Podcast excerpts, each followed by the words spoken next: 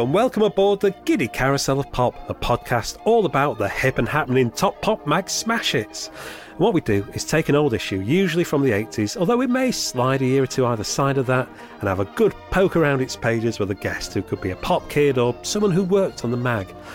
I'm Simon Galloway, and oh look, he's fresh, he's exciting, it's Mr. Gavin Hogg. As always. Howdy doody. How you doing? All right, mate. How are you? Uh, a, a little bit hot. Um, I've had my headphones on for a while. I've got sweaty ears. I'm sure you didn't really didn't need to know that. It's a bit warm tonight, isn't it? So it's a little bit of a, a humid evening. Um, so you've got a few um, hellos and shout outs garnered from our new Twitter followers. I do, yeah. We've uh, we've suddenly got quite a few new Twitter followers, so I'm going to say hello to some of our lovely people. We've got uh, Laura K. Kelly, Tiny Tina, Tiny Tina. Sorry, Tiny Tina. That's English, isn't it? Yeah. Uh, who else we got here? Mr. Mansfield Dave, Plastic Letters O, Becky two five three nine zero nine five one. Catchy. Queen of the 80s, the LRM, who's uh, Dr. Morag Rose. We've got a doctor following us. That's good, isn't it?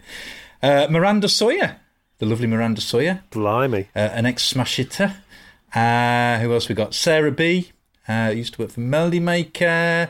Simon Harper at One's Harper. And Chris Shaw from I Am the Egg Pod. Oh, hello, Chris. Uh, hello, Chris. And Alan Jenkins, 96. That's just a few of our hundreds and thousands of recent followers. Well, probably about 30. But yeah. Well, yeah. I was trying to big it up, Si. Trying to make Yeah. it sound more exciting. Um, well, thank you all for, for following us and everyone else who, who we've not mentioned as well. It's uh, good to have you on board the carousel. And now it's time to welcome our guest onto the carousel. So hold on to your hats. It's author and broadcaster Julie Hamill. Hi guys. Hello. Hello. Hi. All right, Julie. How are you doing? Very good. Hello Gavin. Hello Simon. So, uh, the issue of uh, hits that we'll be looking at on this occasion is from the 9th to the 22nd of October 1985. And if you want to read along with us, you can do just that thanks to a couple of amazing websites Brian McCloskey's Like Punk Never Happened and Smash Hits Remembered.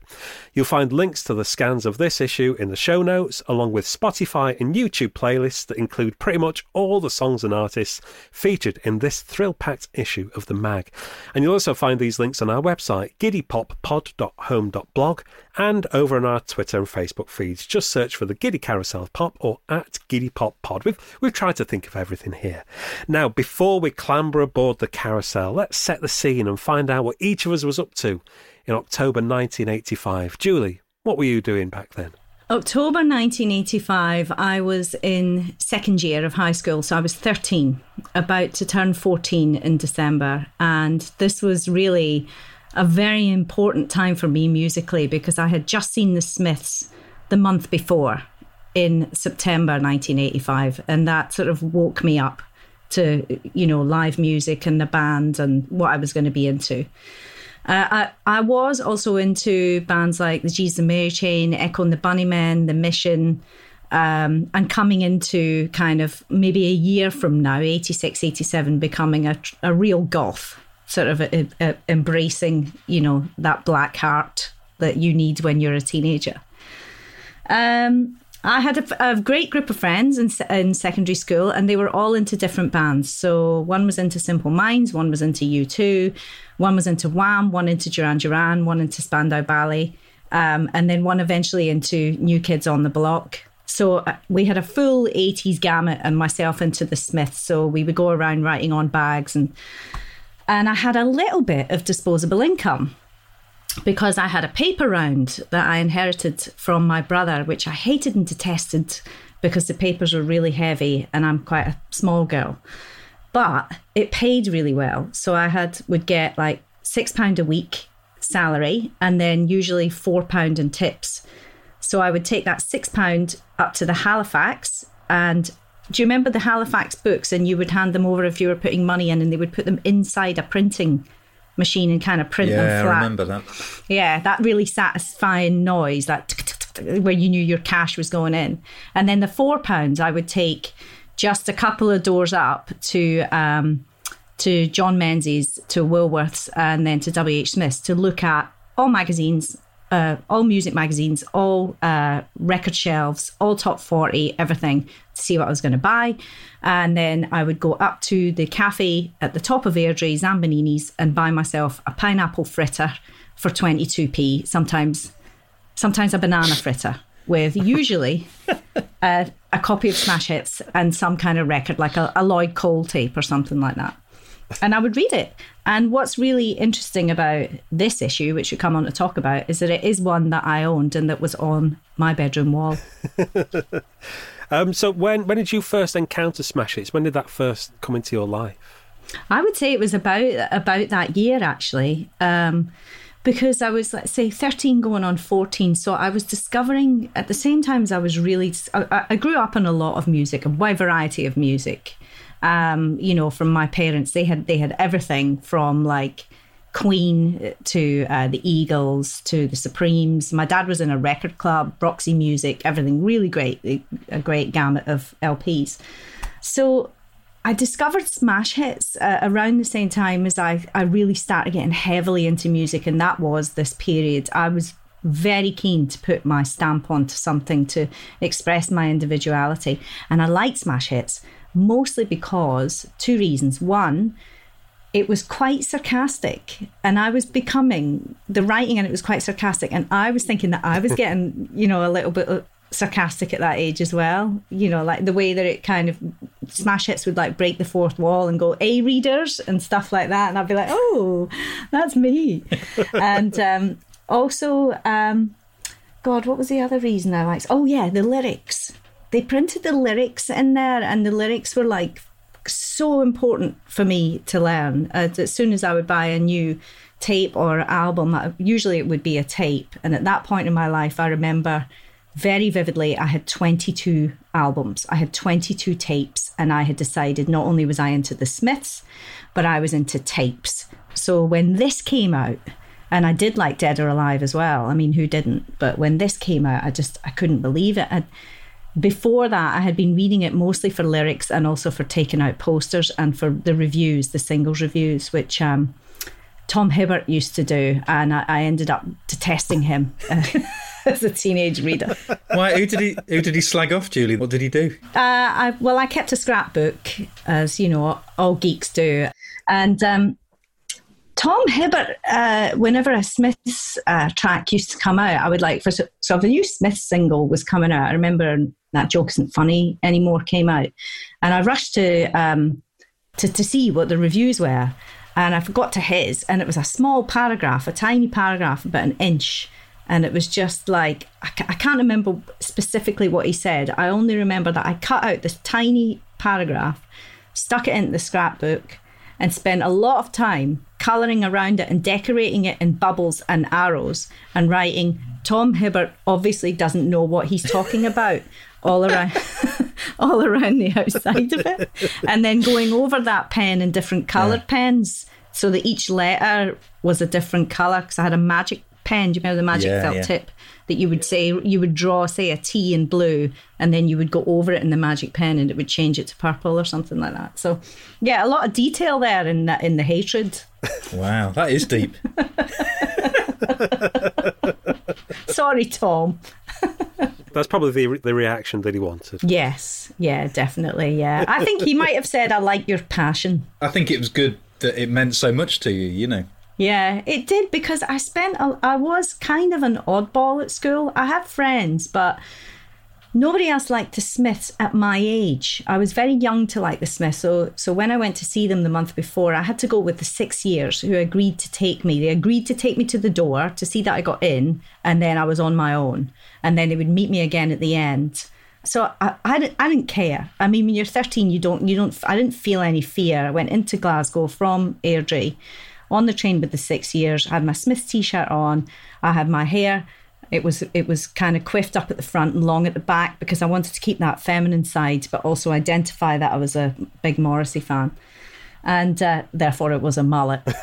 and um, but it wasn't a mullet if you asked. So I just couldn't wait to get into that gig and I got in and actually I couldn't see a thing. I was at the back and I didn't realize like you know the whole place was swaying in the Barrowlands and I couldn't see, but I could I could just vaguely see Morrissey and Johnny Marr coming on the stage, thinking my heart was going to explode. I just couldn't. It was a real moment for me. And there was a big tall guy beside me, and he said, he looked down and he said, "Can you see?" And I said, "No, not really." And he said, "Come on up." And he lifted me up. He put me on his shoulders, and Whoa. I got to see, I know, you take your chances. Uh, I, got, I got to see the whole gig from, I mean, I was light as a feather. I got to see the whole gig from, and I had the Instamatic camera that had the flashes that you stuck on the top. And I had, oh, yeah, I remember. bracelets all down my arms and Smith's t shirt and all that anyway, I was quite near the back and I was holding up the camera, taking pictures, and I just I couldn't believe it. I couldn't like my heart wasn't even in my body that I was actually seeing this band that I was completely in love with, and I spent a lot of time at school defending them hmm. because people attacked them constantly. You know, did you see that weirdo on top of the pops? Like, you just don't understand him. You know, like really, really, like you know, you're just too immature. You know, like everybody slagged off the Smiths at my age. They were just not cool at all retrospectively, very cool. Older kids, very cool. In second year, not cool at all.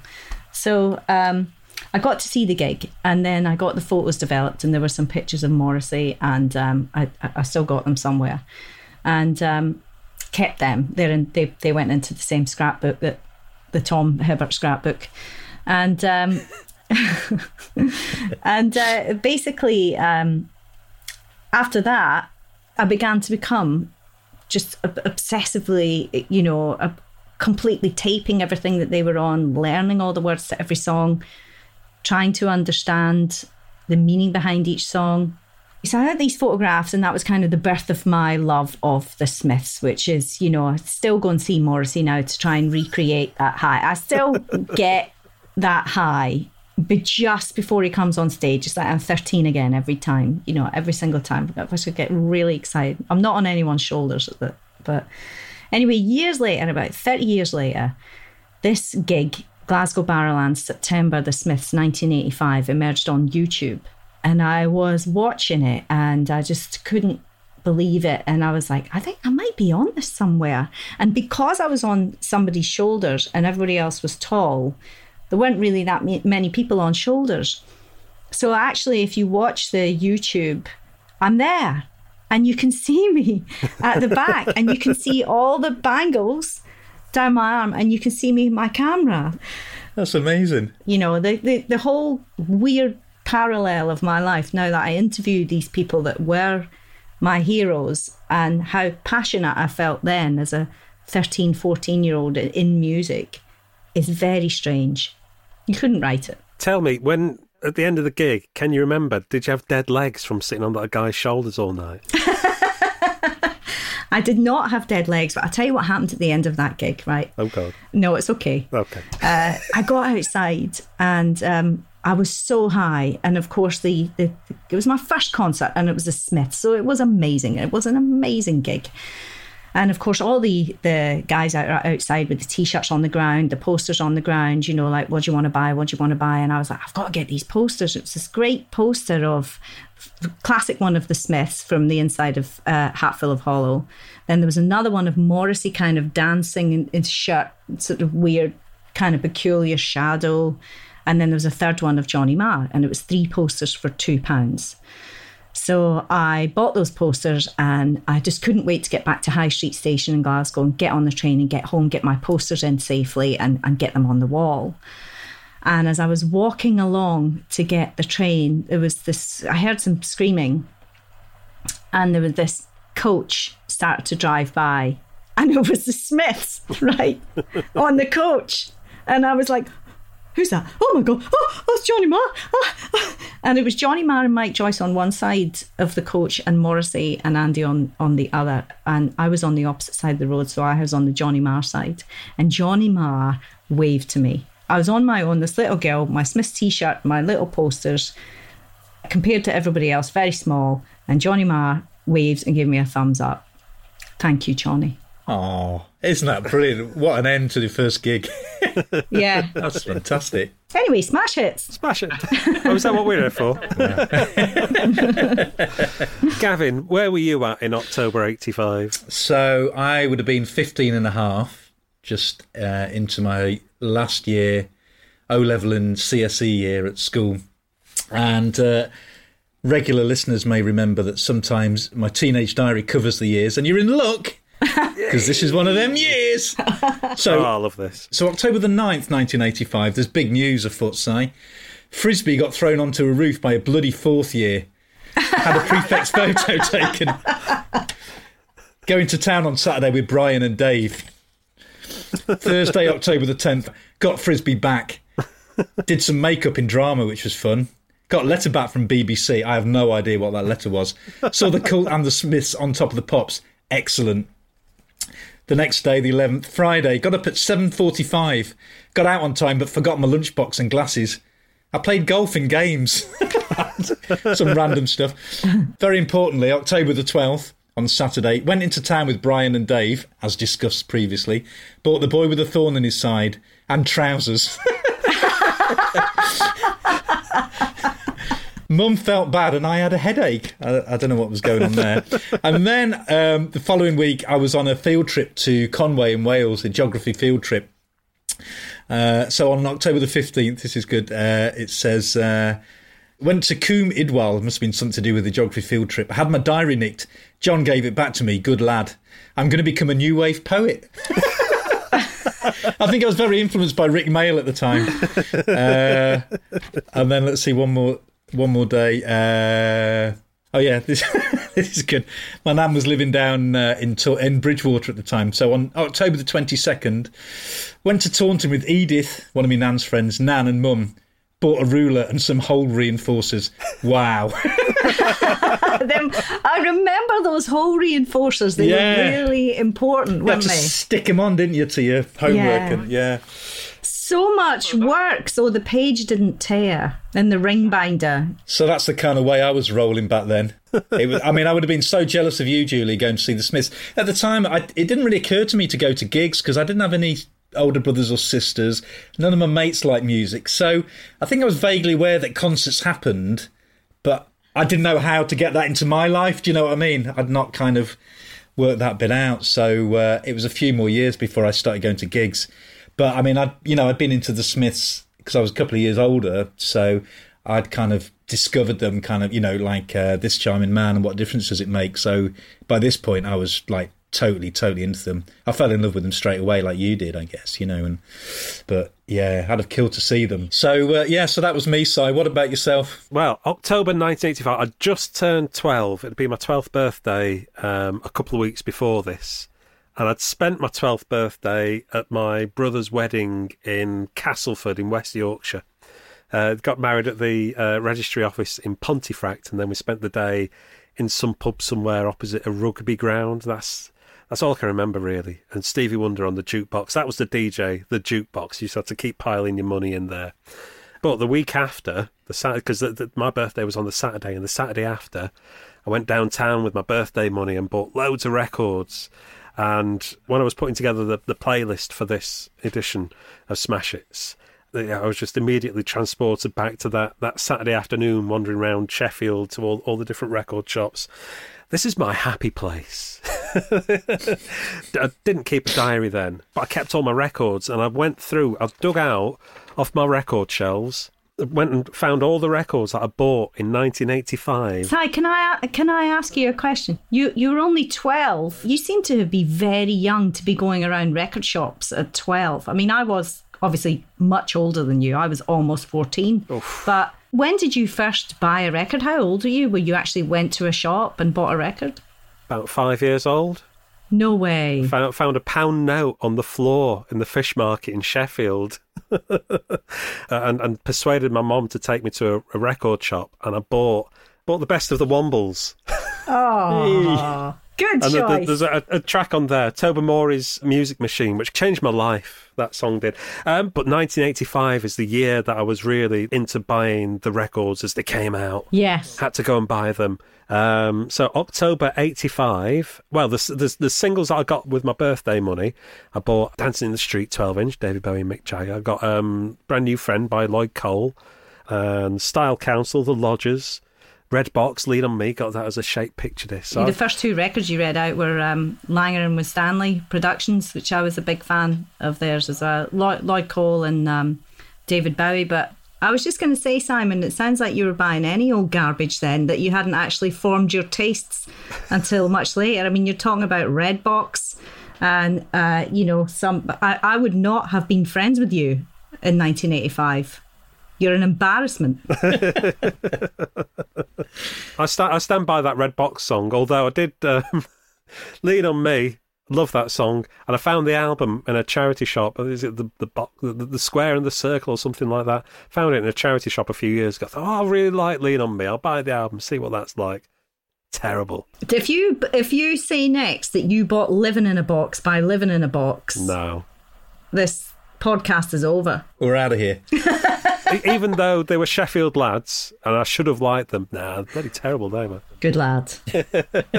You're safe for now. Thank you. Well, that's that's that's good to know.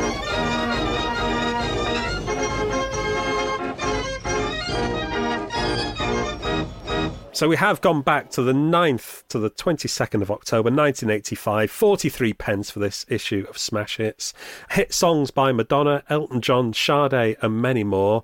Posters. Let's see, there's a few posters in here. Billy Idol, Paul Weller, Simon Le Bon. But on the front, Grace in this cover, and uh, I think the reason that we're here uh, recording this right now, Morrissey and Pete Burns, or Pete Burns, the very odd couple. Yes. I think that would that would have drawn a lot of people in, and we'll talk about that a bit more when we get to the feature. But let's just get stuck into the mag, shall we? And have a look at bits. Uh, anything leaping out to you, Gav, from these first few pages on the old bits? From the old bits, let me have a look. Well, we've got uh, Balama the Angel, who I've got a bit of a story about them because they were Midlands lads. They were from Cannock. And they were sort of a bit of a.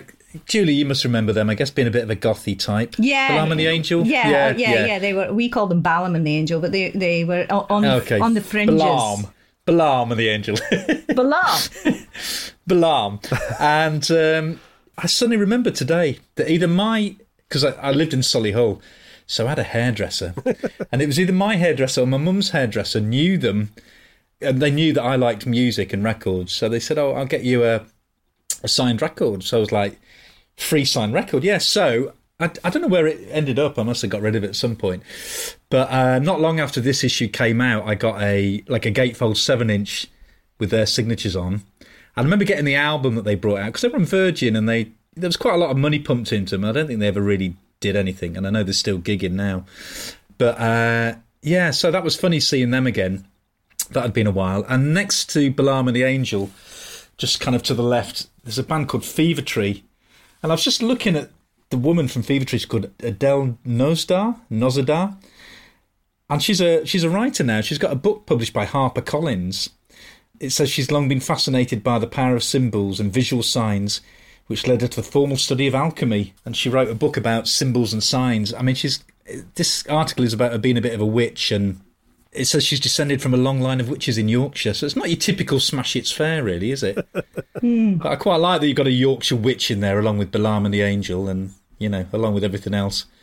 So they were, yeah, they were the things that kind of jumped out at me, and also Drum Theatre get a mention again. We've talked about them once or twice before. We, we have indeed. I mean, going back to Balaam and the Angel, Yeah. it's going on about how, how they got their name and some convoluted story about the, the Old Testament and stuff. Oh yeah, the donkey and Yeah, I, I thought I thought they just named themselves after stops on the tube, just Balaam and the Angel, you know, Angel, Angel Islington. Because when I used to live in London, I used to see those on the little underground map and go, "Oh, that's that band." I never knew what they did. I never liked them. I didn't like their look. Uh, I thought they, one of them looked like Tapau, one looked like Wurzel Gummidge, and the other one like Gary Numan. And they just, they just that, that put me right off. I just didn't like their hair. Fickle. No, that's fair enough. That's fair comment. You got to judge them by something, haven't you? I mean, I think that's that's one thing that stands out in these pages of bits at the beginning of the mag, is that there are lots of forgotten artists, people who didn't didn't quite make it, you know. Um, and there's there's Annabelle Lwin from Bow Wow Wow, Yeah, Bow Wow Wow. who launched yeah. a solo career. I didn't even know she'd done that, you know. I tell you, like you, you were just saying there, what bits, what bits stick What out bits- for yeah, you? yeah. And uh, I opened the magazine, and uh, apart from having a quick glance at the gorgeous Lloyd Cole uh, behind the the wire fence there, the bits that were nearly sticking out on page three were Simon Le Bon's Bits. lads. Oh, oh. You know, one of the one of the fellas is boys is nearly out the barracks there. I mean, if um, shorts had been any shorter. Uh, I mean, it's a stunning photograph of Simon there with one leg up, uh, legs very far apart, one knee up and an elbow on the knee. The drum shirt, which of course that was his Yeah, yacht, he's, he's in his it? yachting gear. There's his yachting shorts. that's yachting what they are. gear, and um, but I mean, how far apart are his legs? He's, it looks like he's about to go into the maternity ward. There's definitely a hint of Kojak there, isn't there? Yeah. a very even tan as well. He's probably his best looking there, I would say, as well. But is it not like when they're taking these photographs, and a lot of the posters are like that, and we'll talk about the Morrissey and Pete Burns one as well. But how do they get them into these positions? Like, whose idea is it to say, Simon, sit on this stool here with the white satin sheet over it, lift one leg up really high, part the other knee as far Yeah. away from it as possible, Yeah. and uh, look slightly to the right and pout? And if you could just poke your left bollock back into your shorts. That's all right. Yeah, we'll take that. There's a reason why it's page three. Yeah. Page three stunner. Simon LeBollocks. Yeah. Simon Le Bon Bon. While we're talking of glamorous people, we should mention uh, Paul King a few pages on with his uh, tempestuous love life. Oh, yeah. hello, hello, hello. What's going on here then? Yeah, the secret life of the man they call Paul King. So we've got two photos of Paul, and in the first one, uh, he's with two, in inverted commas, chicks, and looks pretty ruddy friendly with them too, according to Smash Hits. um, identical twins, I guess. Yeah, they look identical from this distance. And then underneath, there's a picture of him with a couple of uh, slightly older blondes. And it says that Paul's supposed to have been going out with a girl called Maxine Rice for the past five years, who's apparently been kept quiet to maintain his Romeo image. Pop stars, eh? What can you do with them?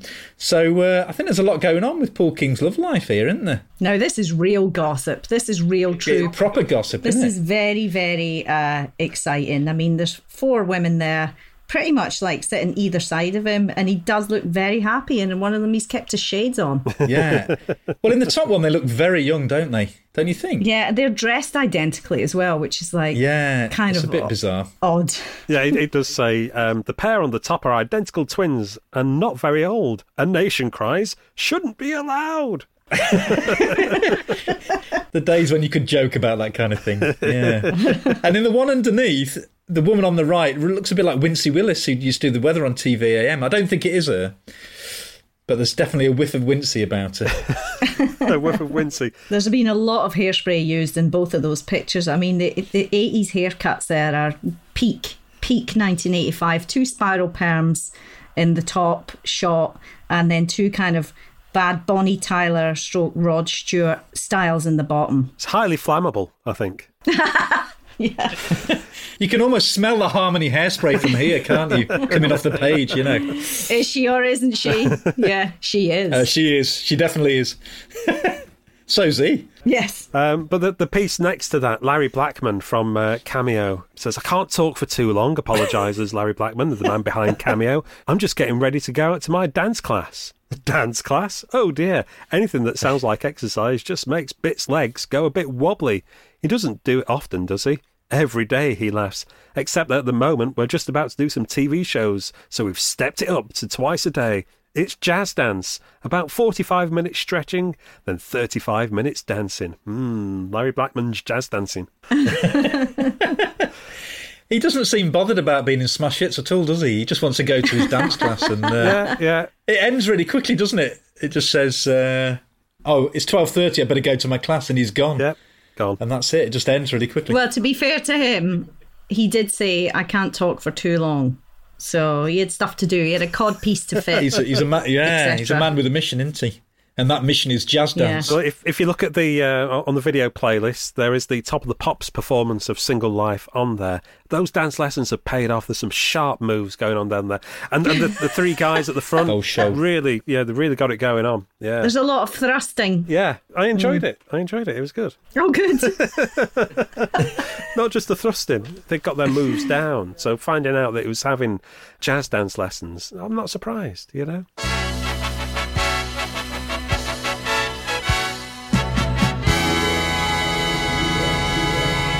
Well, let's move on to the main feature, shall we? Pete Burns and Morrissey, a friendship made in heaven. So, was this a friendship that was known about prior to them appearing in Smash Hits together? Do, do either of you know? I had no idea. So when this came out, I remember being kind of quite taken aback because I know, Julie, you said you liked Dead or Alive at the time, but I, I think probably not that many Smiths fans would have liked Dead or Alive and vice versa, you know, because musically they were very different bands and they seemed to stand for very different things. Spin Me Round was out and Stock Aitken and Waterman were producing. So it seemed, I mean, it still seems quite strange now that, you know, this relationship they had, but at the time, I think for me, I was I was very shocked. I mean, I was kind of delighted because it was so funny and strange, but it was a surprise. Was it for you? Uh, I was I was surprised and delighted uh, to see that, and I felt like even Smash Hits were su- surprised as well because there's one one question mark and two exclamation marks in the headline. The very odd couple question mark. We never knew about that exclamation mark exclamation mark. And the the front cover, uh, as is a theme with these pictures, is it Paul Cox, the photographer that took these shots? Is Morrissey's always looking one way, and Pete Burns is always looking another. So never hmm. actually looking at each other in any of the pictures. So again, it's been that setup in the shots where it's like, okay, which way are you going to look, Morrissey? I'm going to look straight ahead. Okay, I'll I will look up. All right, okay, got that. Click that, Yeah. and then you go through the whole feature. Which way you look, Morrissey? I'm going to look up. okay, I will look to the right, and then every picture they're looking never in the same direction, not ever. And I just wondered what the thought process was behind that. Maybe, perhaps because they were such different friends. But I was surprised and delighted to see that they were friends because I did think at that point I knew a bit about Pete Burns because he was Nightmares in Wax and he and Dead or Alive had been around, you know, in the Liverpool scene for a good few years. And Pete Burns was already an eccentric. He was already a well established pop star mm. before he even in the underground scene uh, before he even got to Stock Aitken and Waterman. I did like You Spin Me Round as well. I thought it was great. But uh, he kept his kind of goth look, even though he moved into full blown bubblegum SAW pop. And I always thought he was definitely a bit strange. So when I found out this this this issue of Smash Hits came out, and I saw that they were pals, I was delighted. Like ah, completely, I was could not wait to read the article. And the article doesn't disappoint because it's got this are they friends or aren't they friends? The whole thing sort of stringing the way through it. They're clearly trying to outdo each other. They're trying to out funny each other. They're trying to impress each other. Well, I sent him flowers. Well, I sent him a bigger bunch of flowers, you know. And it's like both being very camp, flirty, but obviously Pete's married at that time to Lynn. And you know, she's like, "What do you want to eat? Do you want a cheese sandwich?" And and then you get the detail, which is another thing I really loved about Smash Hits, is that they always told you what people were eating. but um, you've got this sort of weird dynamic where you don't know whether they're flirting, whether they're friends, whether Pete has seen Morrissey and thought there's another eccentric, there's another unique one off artist in this decade. And I think Morrissey had seen Pete and said, and kind of looked up to him a little bit. I think that they looked up to each other a little bit. And I think that really comes across. Yeah. But I think it, like you said, it kind of almost begs more questions than it answers, doesn't it, about the nature of their friendship and what the story behind this article is? Because I don't remember anything after this really to do with Morrissey or Pete Burns, whether they fell out. And like you said, the nature of their relationship is it's not very clearly defined because what. At some points, it, it seems like they're almost lovers, sending each other flowers. Pete Burns stalking him on tour, phoning up all the time, having blazing rows. You know, it's a very it seems like quite a tempestuous relationship in some ways, even though Pete's married. and you just think, what what's going on, and what what exactly is the story here? You know. But it was it's so funny all the way through, and like you say, they're just trying to out camp each other the whole time. But I feel like it could have been a friendship that maybe lasted two weeks, but was a very intense friendship, and that they yeah that, that's kind of smash hits.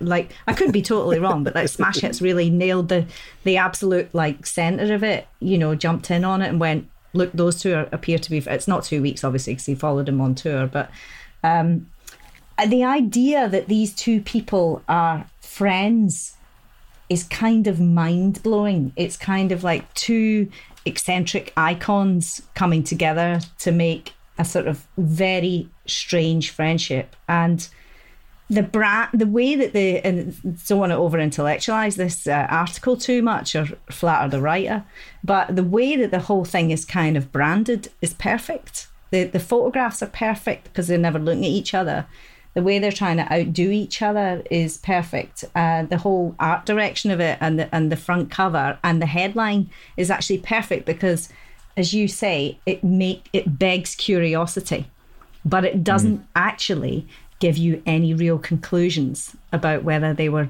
great friends or not. It's uh, very Morrissey then, in that case.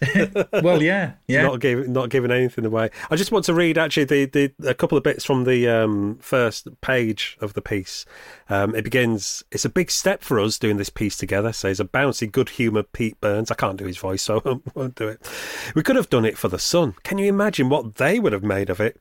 Indeed, this seemingly unlikely friendship between two of pop's most awkward and newsworthy stars is a scoop that tabloids would undoubtedly go bonkers for. Morrissey and Pete Burns, bosom chums? Who'd have thought it? I know people who think, my God, what can Pete see in Morrissey, says Pete. Yes, says Morrissey, and I know people who think, what can Pete see in Morrissey?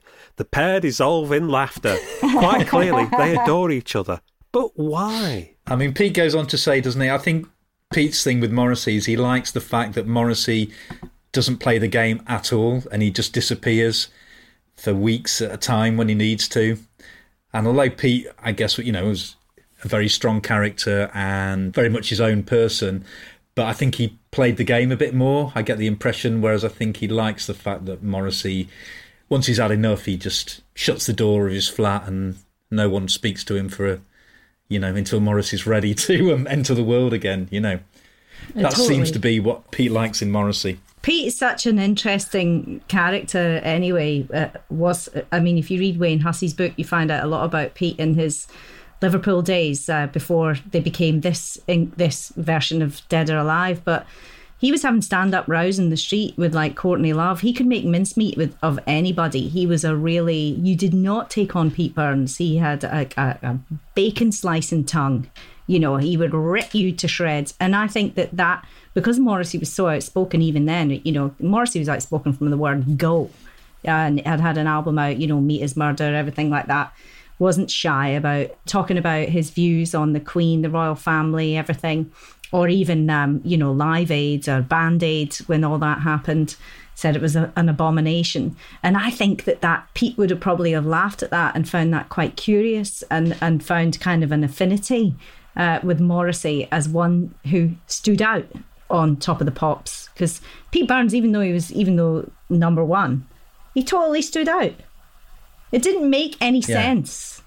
You know, Dead or Alive didn't make any sense. They looked like goths, but they were making essentially disco music.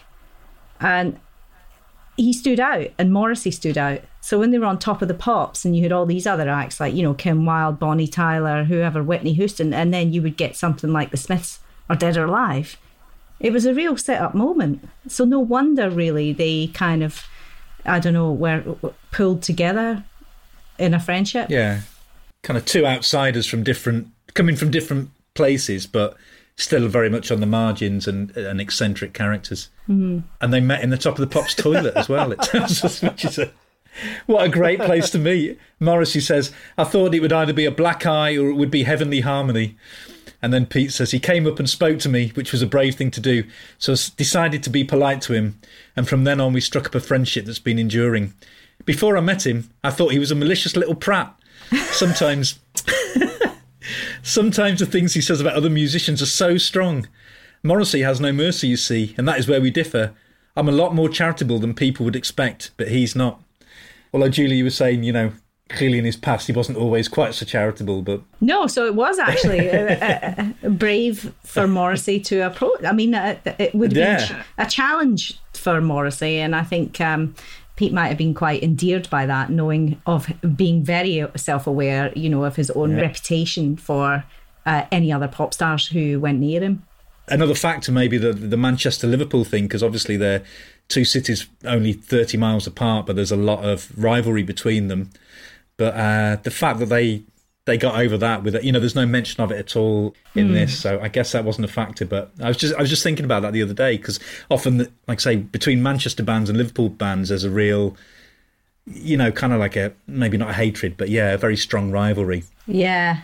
Yeah, it doesn't come into it, does it? I mean, I think what No. does c- does come into it is how they- they're sort of competing with each other in this article in a weird way in an interview. They're they're agreeing but they're disagreeing and they're teasing and they're taunting and they're trying to get one up on each other. And I think there's one part in here that says Pete says, "See, I've met my match. I've met my match tongue wise."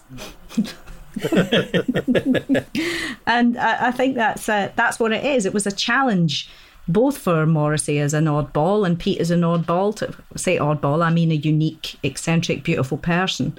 Uh, to uh, they were a challenge for each other, and I think that they needed that, and they enjoyed it because everything else was bland. and I guess they would wouldn't be afraid of standing up to each other. And uh, you know, as we know, it says they had a great big stand-up row on the phone a few days before. Yeah, Uh, I guess they probably like that in each other that they could just be themselves and not have to tone anything down. You know, yeah. Anybody that stood up to Pete Burns had to be quite brave. Plus, one had what the other one really wanted. They're both quite similar eccentric characters, but one had what the other one really wanted, which was a number one. Morrissey really wanted a number one all the time. He was obsessed by the charts, checking the charts all the time, as we were as well, the, the three of us checking the charts, see what number things were at. So was Morrissey. And he wanted a number one. And I suppose in his mind, he'd be like, well, he looks a lot weirder than I do. He's got a mad black hair. He wears a, pa- you know, pan stick on his lips t- inch thick of makeup, one strand of hair coming down. Off doesn't you know clearly ha- isn't a goth. Used to be a goth, isn't a goth now. He's got a number one. Why have I not got a number one? You know, like I can just imagine the the thought process that. Um, but of course, you know. uh, Morrissey would have never have gone with Stock Aitken and Waterman, and rightly so. Can you imagine? I know. Incense. I was going to say, I wonder if Pete was kind of in any way jealous of the credibility that Morrissey and the Smiths had. Yeah, I bet he was. You know. yeah, much more authentic, uh, incredible music. You're right, and his uh, Pete's was produced right up the wazoo. But yeah, it's just a it's just a great interview. It's, I mean, it's to me an interview like this is smash it's at its best. In fact, I think this is probably one of my all-time favorite things ever in in the smash hits I was reading at that time because it's just it's so funny. It's really unexpected. Uh, you know, I remember it clearly now. You know, 35 years later, it's still kind of a little bit of my brain is dedicated to this interview. And like you say, yeah, it's intelligent. Um, it's quite subversive and strange it doesn't really give the readers kind of what they want and it, it's very like i said before it, it kind of poses more questions than it answers it's perfect it's hilarious Yeah, it's got you get you get absolutely no insight from it whatsoever. It leaves you going, well, are they friends? Or are they still friends? Could they still be friends? Like if you were What's interviewing, yeah, if you were like interviewing like a, a member of Slade and a member of Wizards, you would be like, oh, I bet they're still best pals. With Morrissey and Pete Burns, you wouldn't have a clue either way if Pete Burns had, had uh, still been alive. But fab, fab eye makeup was the only other thing I want to say about Pete Burns. Fab eye makeup, excellent pan stick on the lips, really knew how to do a decent pout. As did Morrissey, both of them pouting. Very minimal smiling as well, a lot of looking up to the sky, to the left and to the right, but never at each other. So we get now to, uh, let's see, what page are we on? 24. And uh, there's Robert Smith of The Cure. I am filled with an overwhelming desire to die. And this was this was a feature that I remember incredibly well, simply because of the strange sight of The Cure, uh, in particular um, Bob himself, in football gear Yeah. because it just didn't go together. I'm not. A, I'm not a sports person. I'm not. A, I'm not. A, I'm not a football fan. So the worlds of sport and music are entirely separate from each other. And I always found it rather odd and, and slightly disturbing that there's Bob in his football kit. And he's still got his hair going on and everything. I just, uh, it just didn't, just didn't compute. What team is it? What foot? What football team is it? Team Cure. So it's not an actual colours of like. No, it's- I think it's, it's just No. the kits that they had made for themselves for, for having a kick around with the, with the road crew and, and stuff like that. I, I- this I remember this interview very well as well, and I remember reading it, and I was I liked the Cure, and I remember thinking, God, you are absolutely miserable. You are miserable. And of course, at the time, Morrissey was in the papers as being the misery and, you know, Big Mouth and heaven knows he's miserable now. And I think this isn't fair. And I remember feeling the, that sort of, you know, there was an injustice there that, that Robert Smith, just a few pages on from Morrissey, who had given a highly entertaining interview, was very witty, very sharp, very intelligent, very cute, very flirty. And you get to Robert Smith, who's quote unquote not the Mona, right? Is a right Mona. He's, he parties all the time, all he complains about his hangovers the whole way through it. He sounds like he never washes. Uh, he's got like his milk and honey and hair in his mouth at one point in the interview. There's a moan in every paragraph. Uh, he makes Morrissey sound like Nick Heyward. Well, I don't think we're catching uh, Robert Smith at a particularly, uh, or all the rest of the band, a particularly happy period when you read through this piece. But I'll just read the, the intro. It's five o'clock in the evening. Late as usual, the Cure's tour bus trundles the last few miles to tonight's concert in Poole. Inside, it looks like everyone has just woken up. The members of the band are sitting around in their especially made Team Cure shirts, not talking, just staring into space through half opened eyes. In one corner, there are two Japanese girls whispering. They followed the Cure around Japan earlier in the year and intend to go to every single date on the current tour. In the other corner, there are two young punkettes with Robert Smith hairdos. One's brushing her hair while the other fiddles with the makeup in her school satchel. The doomy sounds of underground band, the psychedelic furs waft back from the driver's cassette player. Everything is just as you'd expect on the road with the Cure, except there's no sign of Robert Smith. yeah, he's in bed, isn't he? Yeah, he's in bed. He all sounds pretty seedy as well. He's like, oh, yeah, I would not like to be on that tour bus. That's- uh, you can. It's, uh, what is good about that article is that it's kind of 3D and that you can almost smell it. yeah. You know what I mean? And you don't want to like. You just think, God, they're rolling around in their own filth in that tour bus, partying every night, getting drunk, not and not washing. There's an awful lot of drinking in this, isn't there? Yes. Loads of references to being drunk and hungover, and like you say, he just he really doesn't sound like a happy bunny at all. It's just a miserable place he's in for whatever reason, and he spends half of the. Um, well, pretty much the entire feature being on his back, lying down, being interviewed. He can't even be asked to stand up. Yeah. And then he tries to eat honey while he's lying down, and it all goes over his face. And I mean, Robert, what's wrong with you, man? Honestly, But then he, he, he talks about that um, he tells lies in interviews. It's because I do too many interviews. I bore myself if I don't make things up. It's like having your photograph taken too often. You end up not looking like yourself. I started doing it because nothing ever happens to me, yet people always expect me to do odd things. Part of his brilliance is that he always looks, I mean, he looks perpetually bored, doesn't he? You can just imagine, like, if you were to meet with him and hang out with him, there would be so much air blown out of his mouth and eye rolling at whatever it was that you had to say that you could never be as cool as he is, ever. even, he even gets bored when he tries to entertain himself by lying. he doesn't seem to enjoy any of the concerts that they play. Does he? He must have very high standards for his. It happens a couple of times, and at the end it says uh, they play another gig, and it says Robert doesn't enjoy tonight's concert much. And afterwards, though as friendly as always, he's in a bit of a sulk. When we're good, he explains, we're better than anybody. That's not being big-headed. I just think we are. but sometimes, especially when my voice gives up, we're awful. But everyone seems to enjoy it. Yeah, he agrees. Well, we're always competent. It would be a bit unfair to charge people money to come and see a bunch of shambling duffers, wouldn't it? But we can be immense. Days like today, he sighs, I just wish they would end. It's an awful thing to wish the days away, but sometimes I do. This is a very bad patch. You've caught me on the hop. Oh fucking hell, Robert! You don't say. You know, Yeah. mate. You're playing these massive gigs. You like you're in the charts. You've had like years of chart success already. People coming over from Japan to see you, and it's just like, oh, wasn't very good. yeah. The self loathing is top notch. But it talks a little bit about the uh, the making of the, the close to me video, the one that's that's in the wardrobe where they're all getting socks in their faces and things like that. Um, on the video, Great video. F- fantastic video on the video playlist if you want to check that out. And this is a, a part of the feature that I always remember. The song's about being claustrophobic, not physically, but about how you can feel confined, even in the most expansive room, if you're with the wrong people. The video. And then it goes in, into brackets, in which the whole band are crammed inside a wardrobe full of clothes, which falls off the edge of a cliff and then fills up with water, is very The Lion The Witch and the Wardrobe. They threw three empty wardrobes off Beachy Head cliffs, and they had to use a fire engine to get enough water to fill the wardrobe they were in. Trouble was, the water had been in the fire engine for six weeks and was disgusting, Eey. so so we were all violently sick the next day. Still, it was worth it for art's sake. Hmm, yeah, but no, it, it is it is a great video.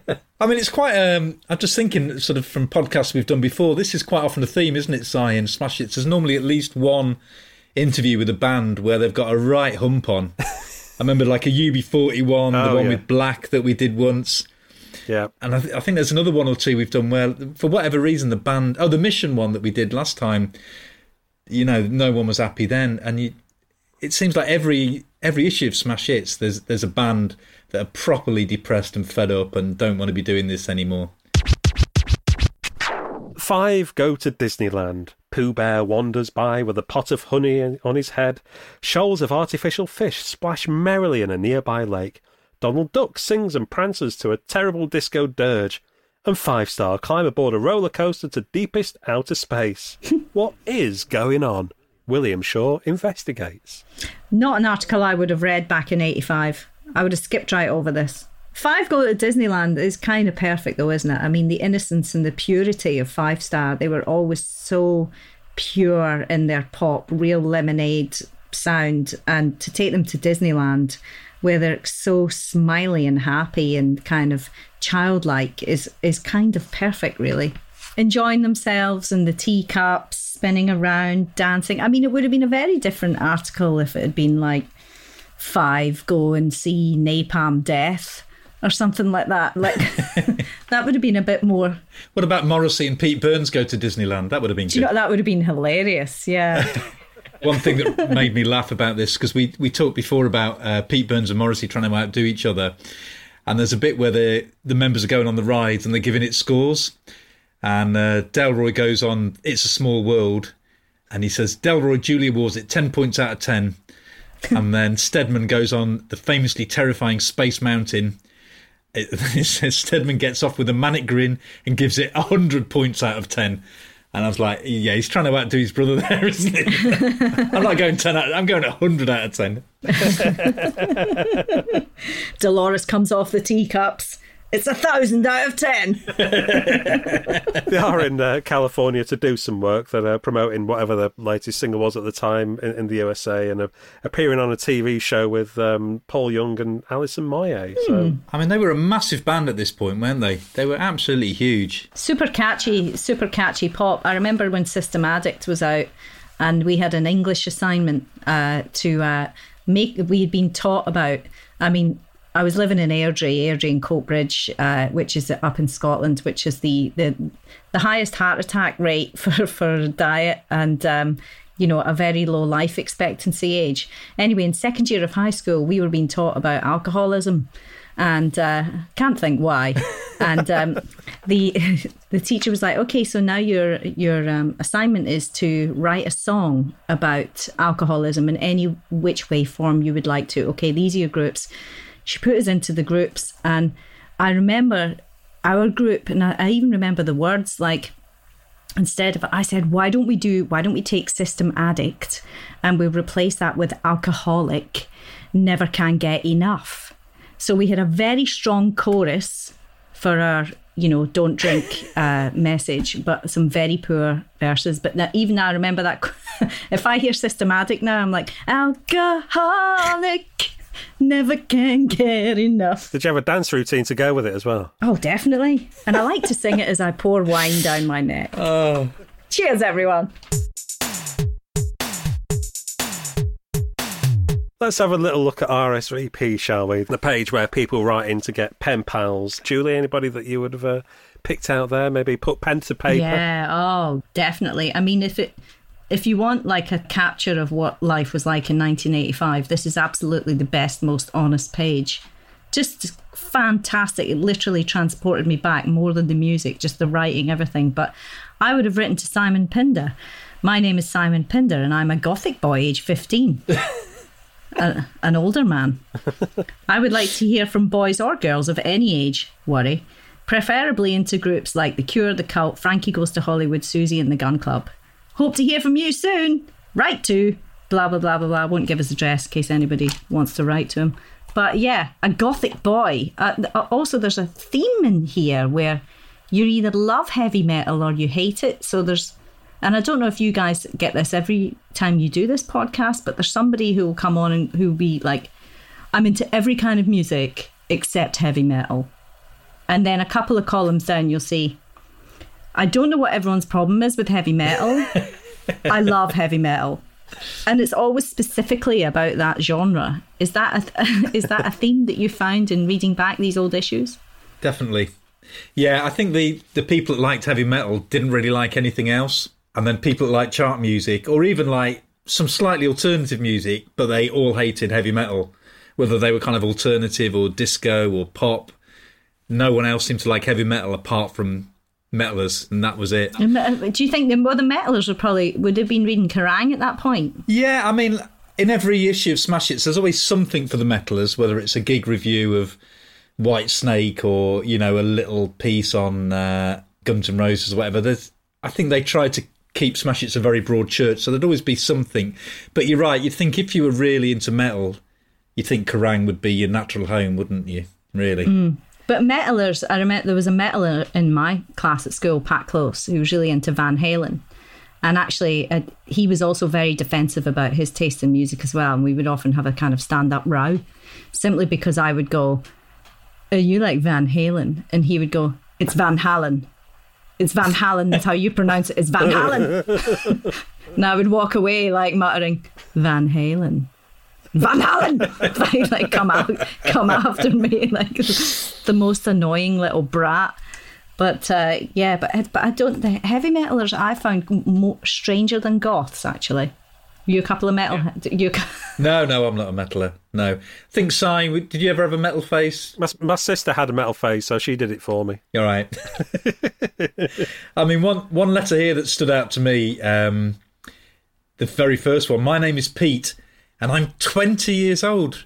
Which you think for Smash Hits that seems quite old, doesn't it? Mm. He says, "I'm into U2, Simple Minds, The Cure, The Cult, and most chart music. So come on, all you females, get pen to paper and don't be shy." Someone in Edinburgh, not that far from you, there, Julie. does he give his surname? He doesn't give his surname, sadly. No, he's just Pete, 20 year old Pete. So it feels like he's kind of using RSVP for something a little more uh, extracurricular, should we say? But I don't He's know. certainly um, trying to, you know, rouse up a response, isn't he? So come on, all you females. I mean, you Yeah. can kind of like Nothing dodgy here. I'm only 20. Come it's on. fine. You might be 12 or 13. I mean, you can know, see him sort of punching right. the air as he's like, "Come on, Yeah. up, get writing." But that's that's know. the, the thing uh, in this. It's like wanted females, males, it's all that kind of thing. It's, that's the language that's used throughout. That maybe made me laugh a bit. But this one here, tall tanned blonde wants tall tanned male urgently. Must tolerate eurythmics and rubber plants. See, I'm wondering if that was a typo and should have been rubber pants. I don't know. Or Robert Or Plant. rubber plants. That's Louise. That's Louise in Qatar. Or Robert Plant's rubber pants. I mean, we just don't know. That's a very specific brief. I mean, they're, they're really um, narrowing down the responses there. Must also must tolerate eurythmics. I think that's quite good uh, language. Actually, I don't know. I would have never have tolerated any eurythmics, uh, and still won't. I like, but I like John. John's got his own disco. Oh, Hi, my name is John. I'm 19 years old. I run my own disco. I like most types of music, so if anybody, anywhere, any age has got five minutes to spare, write to John Bond, 43 Camden Road. Yeah. 19 and a bit desperate. Yeah, anyone, any age, please, someone. I love the uh, Captain Sensible sunglasses in the advert underneath as well.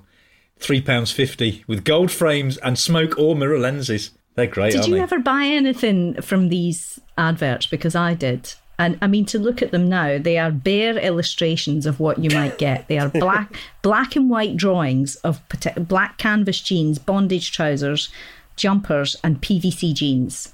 It's not just Right. any jumper, it's a holy mohair jumper. True, true. Very religious jumper. But I bought PVC jeans off one of these adverts. And um, I mean, they were great. They were actually what they said. But if you if somebody put that out there now, it's a, it's a drawing. It's a drawing. It looks like a kind of a cartoon drawing, like out of you know a, a magazine or a like a Take on Me video kind of drawing of a pair of jeans. You don't. You could have got anything. The jeans might have even been that actual size.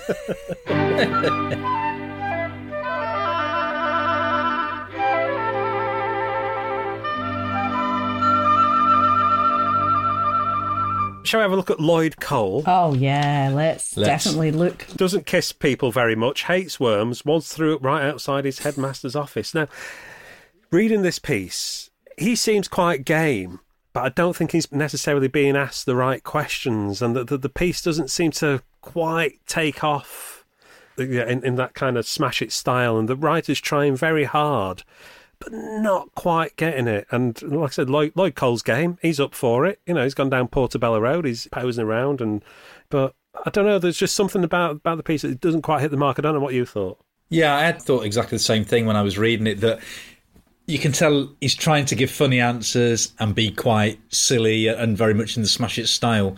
But for whatever reason, it's uh, whether there's no follow up questions or or whatever. It, it just it just seems like he's really trying, but it it doesn't kind of at any point like the touch paper and really kind of take off. I'm not quite sure why, but But the questions themselves are quite, I suppose, a bit bland, a bit one dimensional, and, and kind of, I don't like this one. Like, what is the most horrible thing about your body? And that's the second question in the interview. you know, Lloyd isn't even allowed a warm up here. It's like, where's home? This is question number one. Question two, what's the most horrible thing about your body? And God bless him, you know, he's really confessional about it and he's like, my spots. And then I thought, ooh, reading I, I didn't know Lloyd Cole had spots, but he says you might not be able to see them, but there's a lot there. I carry one of those spot sticks around with me so I can attempt to hide them. Uh, those on his spare tire. So he's like he's quite confessional there. But then I then went back to the image and zoomed in on his, uh, and I can see a few spots on that perfect face of his, that perfect skin. But he's covered in pan stick, which he probably borrowed off Pete Burns because Pete Burns used that on his lips. but very handsome. But also, in later he says they're like, "Who would you like to read?" I can't remember the question. Oh, if you weren't Lloyd Cole, who would you be? Yeah, Jackie Collins, what a great writer. What? I mean, he's writing songs about reading Norman Mailer, and he says he'd be Jackie Collins, kind of another little aspect of Lloyd that I didn't get. The pictures are very sort of Athena style, aren't they? Yeah. I mean, he's got a fantastic look, Lloyd Cole. He's just, oh, I mean, he still looks great. He's very much a good looking person, even with his little polo neck and his satchel on his shoulders, kind of studenty, studenty cool look. And then he puts his uh, his glasses on and he still looks like, yeah, I fancied him. I think we better turn the page. Let's have a look at the singles reviews now, shall we? Um, review by Vicky McDonald in this one. She's not liking the stuff very much here, is she? She's not into it. She's not feeling it. She makes the Long Ryders uh, looking for Lewis and Clark single of the fortnight. Can't argue with that. It is a, a storming tune. And the other thing that she seems to be rather keen on is a single by somebody called Keenan, Water Sport, which just sounds like a really, when I've listened to it, it sounds like a really lame Dead or Alive rip-off. But then she's dissing Prince, She's um, not too keen on the communards. Yeah, but to be fair, that Prince pop life is terrible. So I do agree with her then. it's like, oh, so she's got the whole smash hits. Like, again, it was that thing I was talking about smash hits when they introduced sarcasm to a younger audience. She's like desperately trying to be cool in her, her reviews. So she's like, you know, Yawn. Prince is so boring. This is a stupendously tedious rock workout. You know, like like that young ones, like Neil and Vyvyan thing. And also like King, Taste of Your Tears, which is actually a good song. The first three times I heard this piece of jangly 60s la la la whimpery, I had to check the sleeve to remind myself who the group was. It was that unmemorable. It was like, it's like an unnecessary cruelty uh, where she's like ready to slice into anything that she listens to. Madness, Uncle Sam. She says, I'm not entirely sure what they're going on about, to be quite honest, but it sounds almost as bad as going to see Uncle Disgusting. Oh, great song that as well, Uncle Sam. I love that. And there's a thing that runs through it where she's, it's almost like she's trying to distance herself from the rest of the people at Smash Hits it's mentioned a few times, isn't it, where she talks about everyone else at Smash Hits liking something and she doesn't like. Um, oh yeah, Grace, Grace Jones, Jones. She says everyone at the hits thinks this ultra smooth and slick, jazz tinged ZTT production number is a work of unparalleled genius. She's talking about Slave to the Rhythm, and then she says everyone except me, that is, he thinks it's all gloss and no substance. So there, and the same for Marc Almond. She says uh, she's talking about love letters says he's known as the boss around these parts, actually. But at the risk of getting the sack, I have to say that this one's a mite tiresome, what with a jittery synth backing that sets the teeth on edge. So it feels like she's really kind of out of step with the rest of what the staff might be liking, you know. Mm. And I don't know if she's doing that, whether it's a personal thing or just a musical thing, or whether there's, there's some um, office politics going on or what. I don't know. But it's kind of, I think it's a strange tack to take that she keeps mentioning that everyone else likes this, but I don't. I don't know. It's unusual. But it is quite a teenage thing to do that, isn't it? It's kind of like when you're trying to sort of, I'm going to differentiate myself. And yeah, I'm like, yeah, well, you all like Duran Duran, but I hate Duran Duran. well, she did write Glittering Shards of Sepulchral Majesty. It's, a, it's another reappearance of the Shimmering Shards. Um, we need to mention as well Arcadia Election Day, which was um, Arcadia were one of Duran Duran's two splinter groups. There was Power Station, which was uh, the Taylors and then Arcadia were Simon Le Bon Bon and Nick Rhodes. And uh, Vicky doesn't like it. She says it's about a zillion times better than the power station, but then what isn't? One wonders how long the various Duran factions can keep on putting out this lackluster stuff without going completely down the dumper. and the reason I wanted to talk about Election Day as well is there's a fantastic video that's on the playlist. And if you've not seen it, you really need to. It's I think it might be peak 80s because it's got a massive budget. It's Simon Le Bon and Nick Rhodes being very po faced and pretentious and trying to do some proper serious acting and sashaying around the place. There's loads of like meaningless symbols and stares between characters in the video and billowing Saturn and I don't know what the hell's going on. It's preposterous. But I mean, it's great. Have you have either of you two seen it? I've seen it. Yeah, it's brilliant. I saw it at the cinema in 1985. It was a supporting feature for Back to the Future. And they showed that first, and we are like, "Whoa!" wow! I, mean, I, I, love that song anyway. It's got Andy Mackay from Roxy Music playing sax on there, and I think um, Duran Duran were always at their best with the art rock stuff, and this is like art rock with a capital A. Yeah, it's just uh, fabulously pretentious and ridiculous, and you can just see the, the, the cocaine just kind of like drifting, the, the, powder just drifting up from everybody's all these supermodel looking types who's kind of wandering around. It's like, yeah, Nick Rhodes' hair in it is just absolutely oh. massive. Oh, I mean, magnificent. He must, have, he must have had scaffolding to support his head, you know? Sensational. Did you spot a little cameo from William Burroughs in there? No. Oh, yeah. he's the fella, the old fella. Oh, right. There's, there's an old fella. It, it cuts yeah, to him twice, yeah, yeah. quite close together. I'm like, was that William Burroughs? I didn't spot that in 1985 when I was 12. I didn't really know about William Burroughs then. But um, I was watching it um, the, the, other day. I'm like, well, hold on a minute. So yeah, yeah. Just Googled as the it. video was starting to make sense, and up pops William Burroughs. That video makes uh, no sense at all. You can imagine the discussion in the room. Like, let's storyboard what we want ele- election day, and you know, well, I mean, I want some entrances of uh, you know beautiful supermodels, and I would like a lot of focus on my hair. I would like some symbolism. Um, can we have a chess game? Oh, and can we have William Burroughs? Yeah, tick, tick, tick. See through dice. Uh, we want that, and yeah, that graffiti artist. When uh, Nick Rhodes puts his hand up and the graffiti artist does like a cross thing on his gloved hand, and then he he sachets off. How they kept a straight face, I'll never know. It's so funny. Ah, it's brilliant. It's like they've been like, how much money have we got? Because um, I don't want this to make any sense. I want it to be like really mysterious, and for people to watch it and go, "What the hell was that?" Because it's going to be These guys for- are crazy. like that's such a step away from Duran Duran.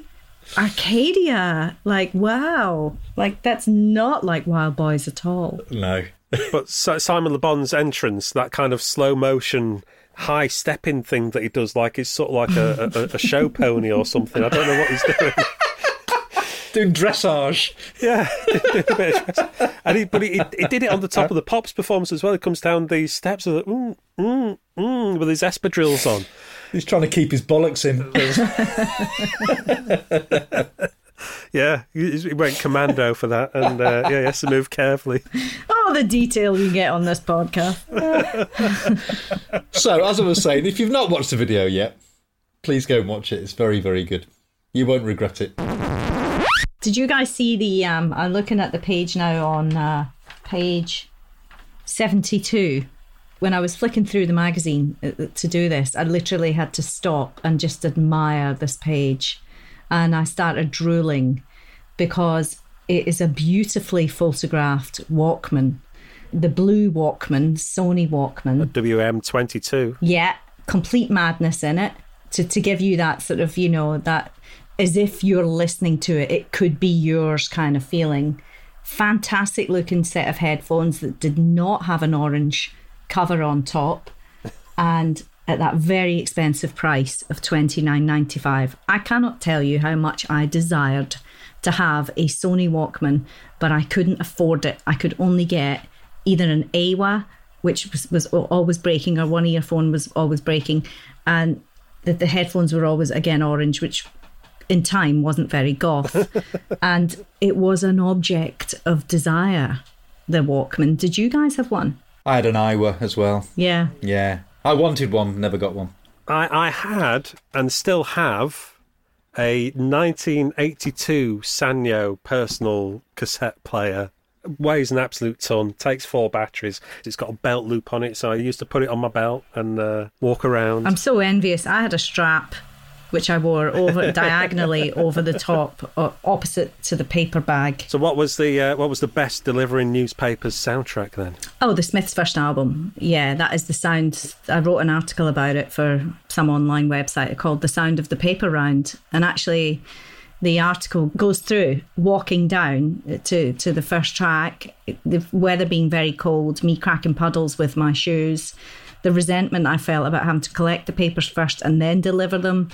And then goes through the whole album. It would take me that whole album to deliver papers, sort of folding them, putting them through doors, rushing when it got to miserable lie, would go, going slowly, and then when it go, I need advice, I'd like start like, come on, I need to finish this now. I need to finish this paper round, like, you know, like I need to get this these through the doors, you know. So and then just getting sort of slowly to the end of the album, then I'd be finished and. um go, go in and be covered in like you know uh, newsprint all of my fingers my face everything just trying to get these papers out of the bag.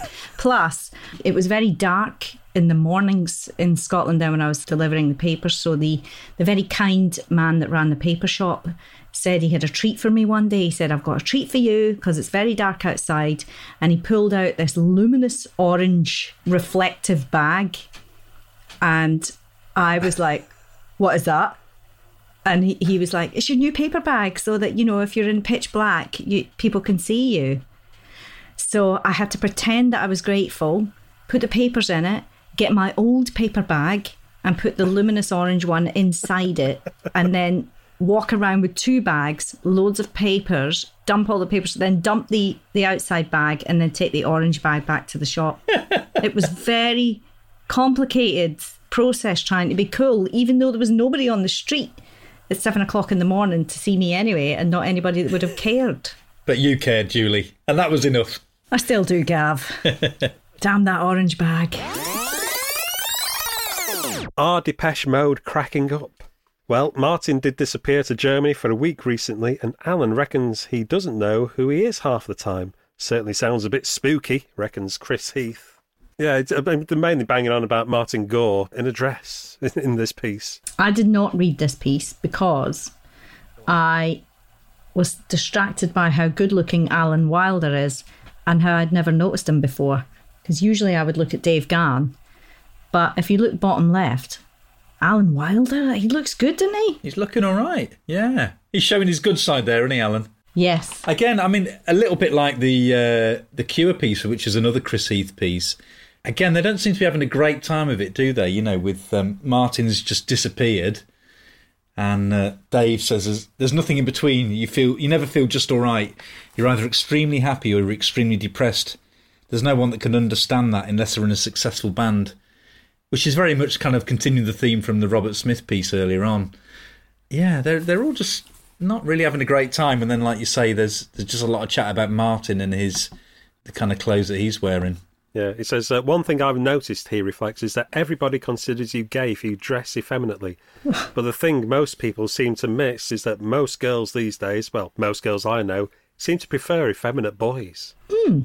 Kind of insightful, though, I suppose. There were a few effeminate boys then. And obviously, we had that earlier article of the, the communards who were saying that they were different because they were out. Mm. Out and out and proud, but there were quite a few effeminate boys around then. Uh, Marilyn, Boy George, obviously uh, Pete Burns, Morrissey, I would put as effeminate. Uh, Martin Gore, but there were a lot of sweet, sweet, sort of softer boys in the eighties, weren't there? That kind of kind of softer look that was quite nice and becoming more acceptable. But the thing that always surprised me is that you know um, Dave Gahan, he looked like somebody you'd go to school with or something. Then all of a sudden, in, in the late eighties, all the girls are like, "Oh, Dave Gahan!" It's like, when did that happen? He's suddenly in leather trousers, and everybody's like, "Whoa!" But he was like really sweet, like just can't get enough. And then it was like, behind the wheel. it's like, yeah. I'm no longer that Dave. I'm Dirty Dave. I'm Dark Dave. And all you ladies out there are going to like me. But what a departure, though, to actually make your next single stripped. Oh, yeah. it's like, you know, let, we need to make a statement. Uh, let's have it about, uh, I want to see you stripped down to the bone. And then after that, all the, the lyrics also became increasingly dark and slightly on the edge. I mean, the lyrics in um, A Question of Time, if you examine those lyrics, are. Um, well, I'll leave you to look them up if you don't know them. They're definitely on the edge. And who's on the back? Billy Idol.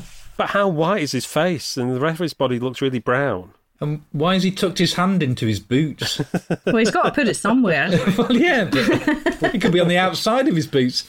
Is it really chilly in the studio? Do you think? Well, maybe, maybe he was thinking, "Oh, these boots are a bit bigger, but I can get my fingers down." yeah. Oh, we should take. We should take the photo. Oh, you did used to do that though when you had wellies on. Yeah, everybody did that when they had wellies on in the winter.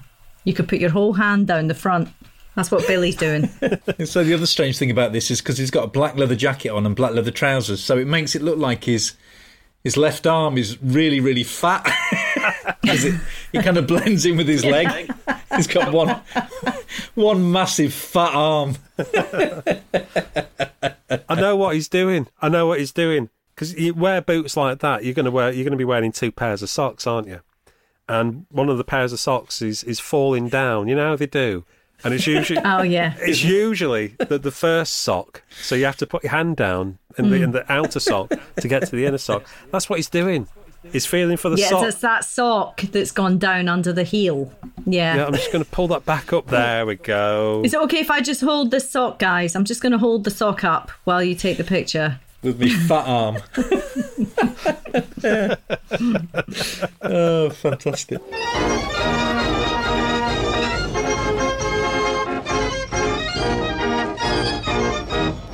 Well, I think that uh, brings a close to uh, this look at Smash Hits from October 1985. So, what what are we thinking then, having looked through this?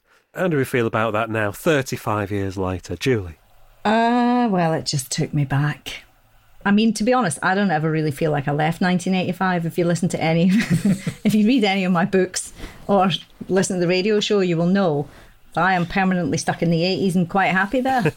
For me, it's not nostalgia, it's a way of life. So um, it's a great issue.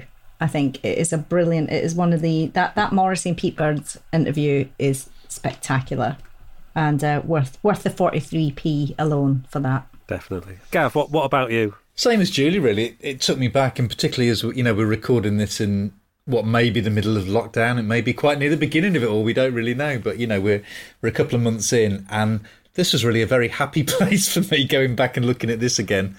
It was uh, it was quite a little kind of warm, cozy sanctuary of just living in that mid '80s world of uh, eccentric pop stars and the humour and the language, and um, we've done quite a few of these now, and and every issue I look at, I get you know something new from each one is kind of rediscovered. And, and for me, it was just that just that sense of kind of wonder with the pop world and, and the just the excitement of it all. And the fact that you know when that Morrissey and Pete Burns thing came out, it was such a strange thing at the time, and, and it was so funny, and uh, just rediscovering just a little bit of that again was it was really what I needed, to be honest. Yeah, that and the Arcadia video, you know, were, were enough for me.